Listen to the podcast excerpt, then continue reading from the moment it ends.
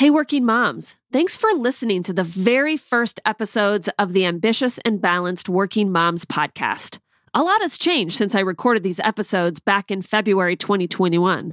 And while the core principles of these first four episodes are highly valuable and relevant to you as a working mom, and I definitely recommend you listen in, I also want you to know that I have updated the work life balance process that I teach here on this podcast. And if you'd like to listen to an updated version of the process, head on over to episode 60, where I walk you through the first step to creating work life balance. And then over the course of several weeks, I teach you the entire five step process. Okay, that's it for now. Thanks for tuning in, and let's get back to the episode. Commitment is the missing link to creating balance. Most people have some sense of what they need to do in order to create balance, they're simply not doing it. And that is why commitment is so important. Because when you're committed, you follow through no matter what. This is the fourth of a four part series, and really the most important part because it's about taking action. You have to actually do something different if you're going to create balance in your life. And in this episode, I'm going to be breaking down commitment into four actionable parts and explain exactly what you need to be doing to achieve the ambitious and balanced life you desire. You ready? Let's get to it.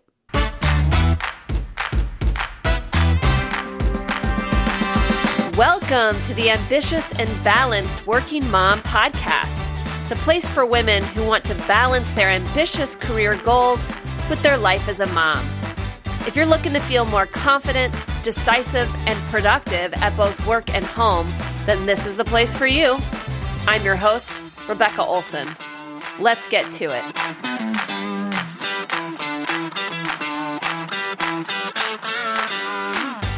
Hey, ambitious working moms. I hope you are all doing well.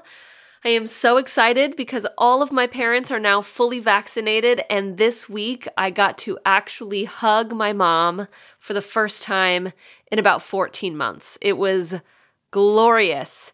And in today's episode, we're going to be diving into the fourth C, which is the fourth component that creates balance, which is commitment.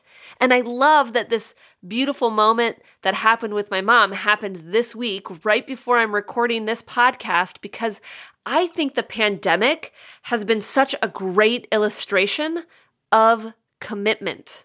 My parents and I were committed to all of us, but particularly to them, staying COVID free. We were committed, even though it was extremely uncomfortable. And that's what we're going to be talking a lot about in this episode that commitment to a goal, or in this case, to a balanced life, often does not feel very comfortable. I saw my mom only a few times in the midst of this pandemic, where, where I would normally have seen her a dozen or more. And we never hugged and we never touched, even in the couple of times that we did see each other. It was very, very hard. I cried, she cried, everybody cried, but we were committed to the goal of keeping them safe. And now, before I go on and continue to talk about commitment and the role it plays in balance, I do want to say that this is the fourth of a four part series about creating balance. And you don't have to have listened to the other three episodes in order to listen to this one now, but I do highly recommend going back and listening to the whole series. There are four components to balance confidence, clarity, a controlled mind, and lastly, commitment, which is what we're going to be talking about in a moment.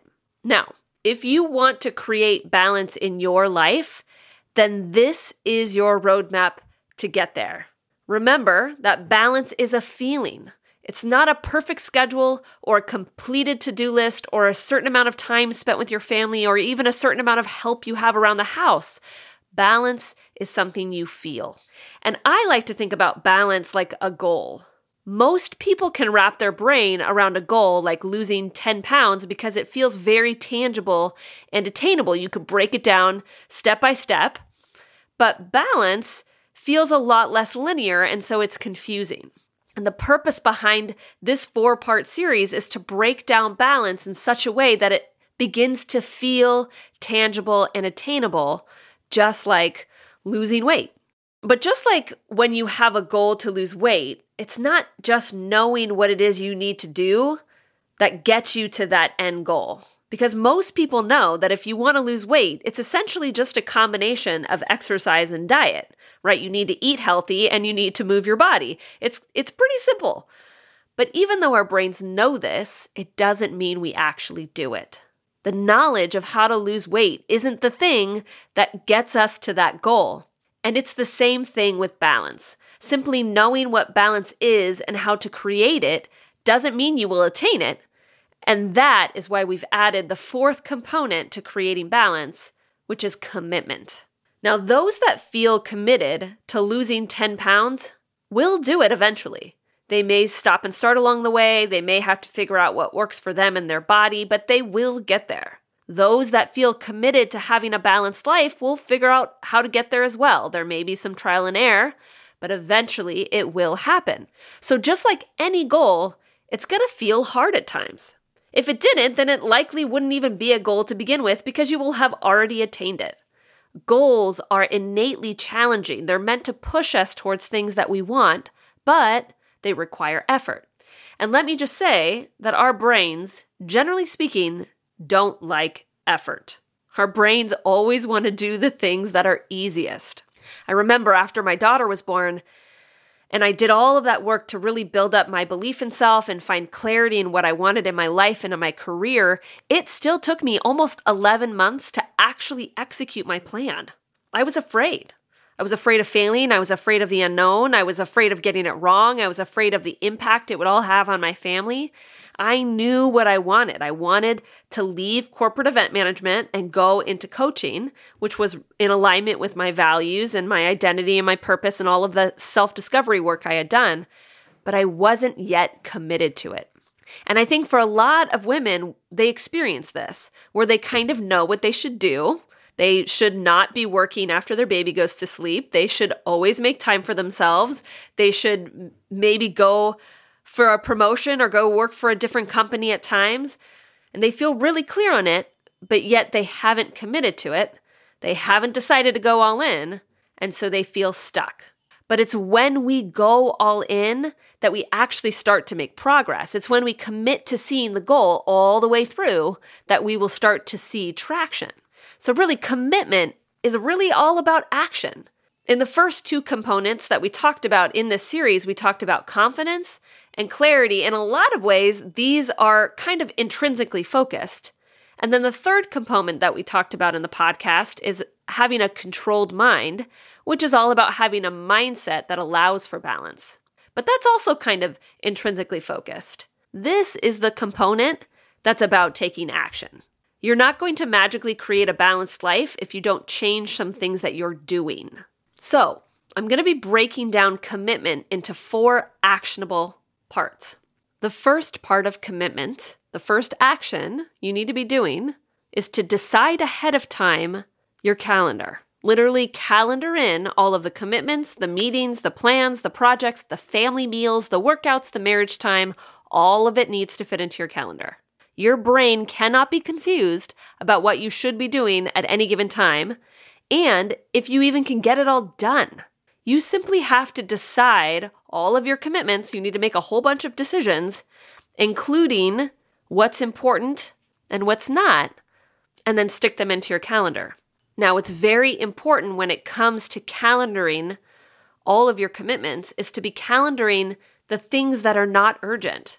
The family meals, playtime with your toddler, workouts, me time, marriage time, all of it needs to go into your calendar. Those things don't feel very urgent, and so we oftentimes don't put them into our calendar, but your brain needs to see them as being an important part of balance, and so you have to also calendar those in. They all have to fit.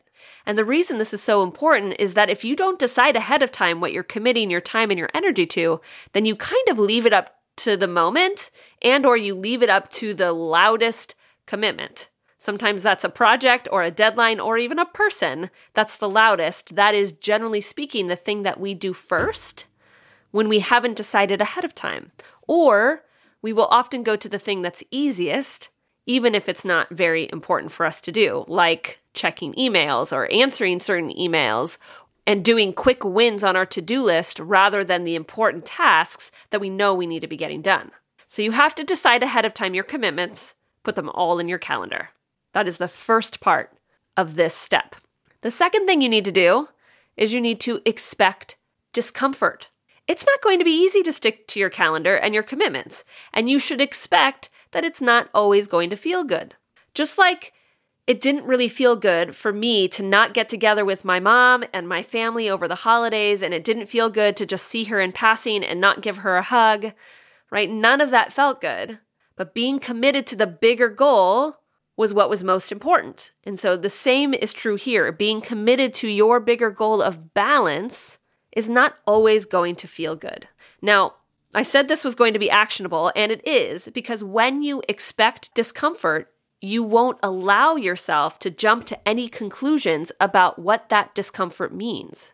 So, for example, you're going to likely have to say no to more people in order to keep to your calendar. You're going to have to say no to meetings, to projects, to family members. It's not going to feel really good. But just because it doesn't feel good doesn't mean it's wrong. It doesn't mean you're selfish. It doesn't mean people are disappointed in you. You can't jump to any of those conclusions. You have to be very actively fighting your brain against that. You're just going to need to expect that saying no and sticking to your calendar is just going to be uncomfortable. Now, the third thing you're going to need to do is to allow for creative problem solving. What I mean by this is ultimately that you are no longer going to allow for more time to be the solution to your problems. Instead, you're going to creatively problem solve in order to complete the tasks or projects in the time that you allot. Because here's what a lot of ambitious women do they simply say, I'll just work on that when I get home tonight, or after I put the kids to sleep, or I'll just work through my workout time. Essentially, you're just allowing the solution to be more time. And when you're committed to balance, your solution can no longer be more time you have to start allowing for more creative problem solving in order to complete tasks and projects in a shorter period of time. Sometimes, what I like to do is to imagine the deadline that I've given myself is almost like turning in an assignment to a teacher, where if I don't turn it in at the time that I say I'm going to turn it in, then I fail, I get a zero. If I'm not going to allow myself to fail, and I don't have the option of negotiating with the teacher on a different deadline, then I'm forcing myself to get creative about how I finish that project or how I write it or what I do. Or sometimes I just decide that it can be less than perfect because turning it in is better than failing. I begin to problem solve how I can get to a desired result without putting in more time. This is a big part of creating balance. It's, it's beginning to push your brain into different ways of thinking about your commitments and your time and your productivity so that you get more done in less time. The last part of commitment, the fourth part, is to evaluate. You're not going to really know if you're making progress, if you're feeling more balanced, if you're living the life you want to be living, unless you stop and evaluate. I like to break down evaluation into simply three parts. And to be honest, this is exactly how my coach taught me to do this what's going well, what's not going well, and what am I going to do differently? That's it. You have to start with what's going well because you need to get your brain into the positive space it needs to be in order to be objective about what you're going to be doing differently when you get to that part. So you start with just talking about what's going well. What are the things that you're doing? What are the ways that you're behaving or acting? The thoughts that you're having, the feelings that you're having. Name it all. Very important to name as much as possible about what's going well before heading into the second part, which is usually a lot easier for our brains to determine what's not going well. So then you can make a list about the things that aren't going well, the things that you're thinking or feeling, or the things that you're doing that are not going well. And then lastly, very important. What are you going to do differently next time? Or what are you going to do differently tomorrow or next week, whenever you decide to evaluate? And this almost becomes your to do list, if you will, about creating balance. And a lot of times, what's on that list of what I'm going to do differently has a lot to do with how you're going to calendar your time and your energy differently next time, right? It might look like allotting more time for things that are just taking more time. It may mean saying no to more meetings in order to create more time. Oftentimes, I have found that when you evaluate and get to the point of saying, What am I going to do differently? that has a really big impact on how you are going to choose to calendar your time and your commitments, which is the first part of commitment, right? Well, that's what we talked about. So there's almost this circular nature to these four parts. You decide ahead of time your commitments, you expect that it's going to feel uncomfortable. You push yourself to creatively problem solve when things aren't going exactly the way you planned. And then lastly, you evaluate and you make changes to your calendar and your commitments in order to do better next time. Now, what I love so much about the fourth component, about commitment, is that it's often the missing piece to creating balance. Remember, it's not that we don't usually know what we're supposed to do, it's that we just don't do it. It's that we're not committed enough to allow discomfort, to evaluate without judgment, and to push ourselves to creatively problem solve when necessary. Now, I know you ladies know how to be committed.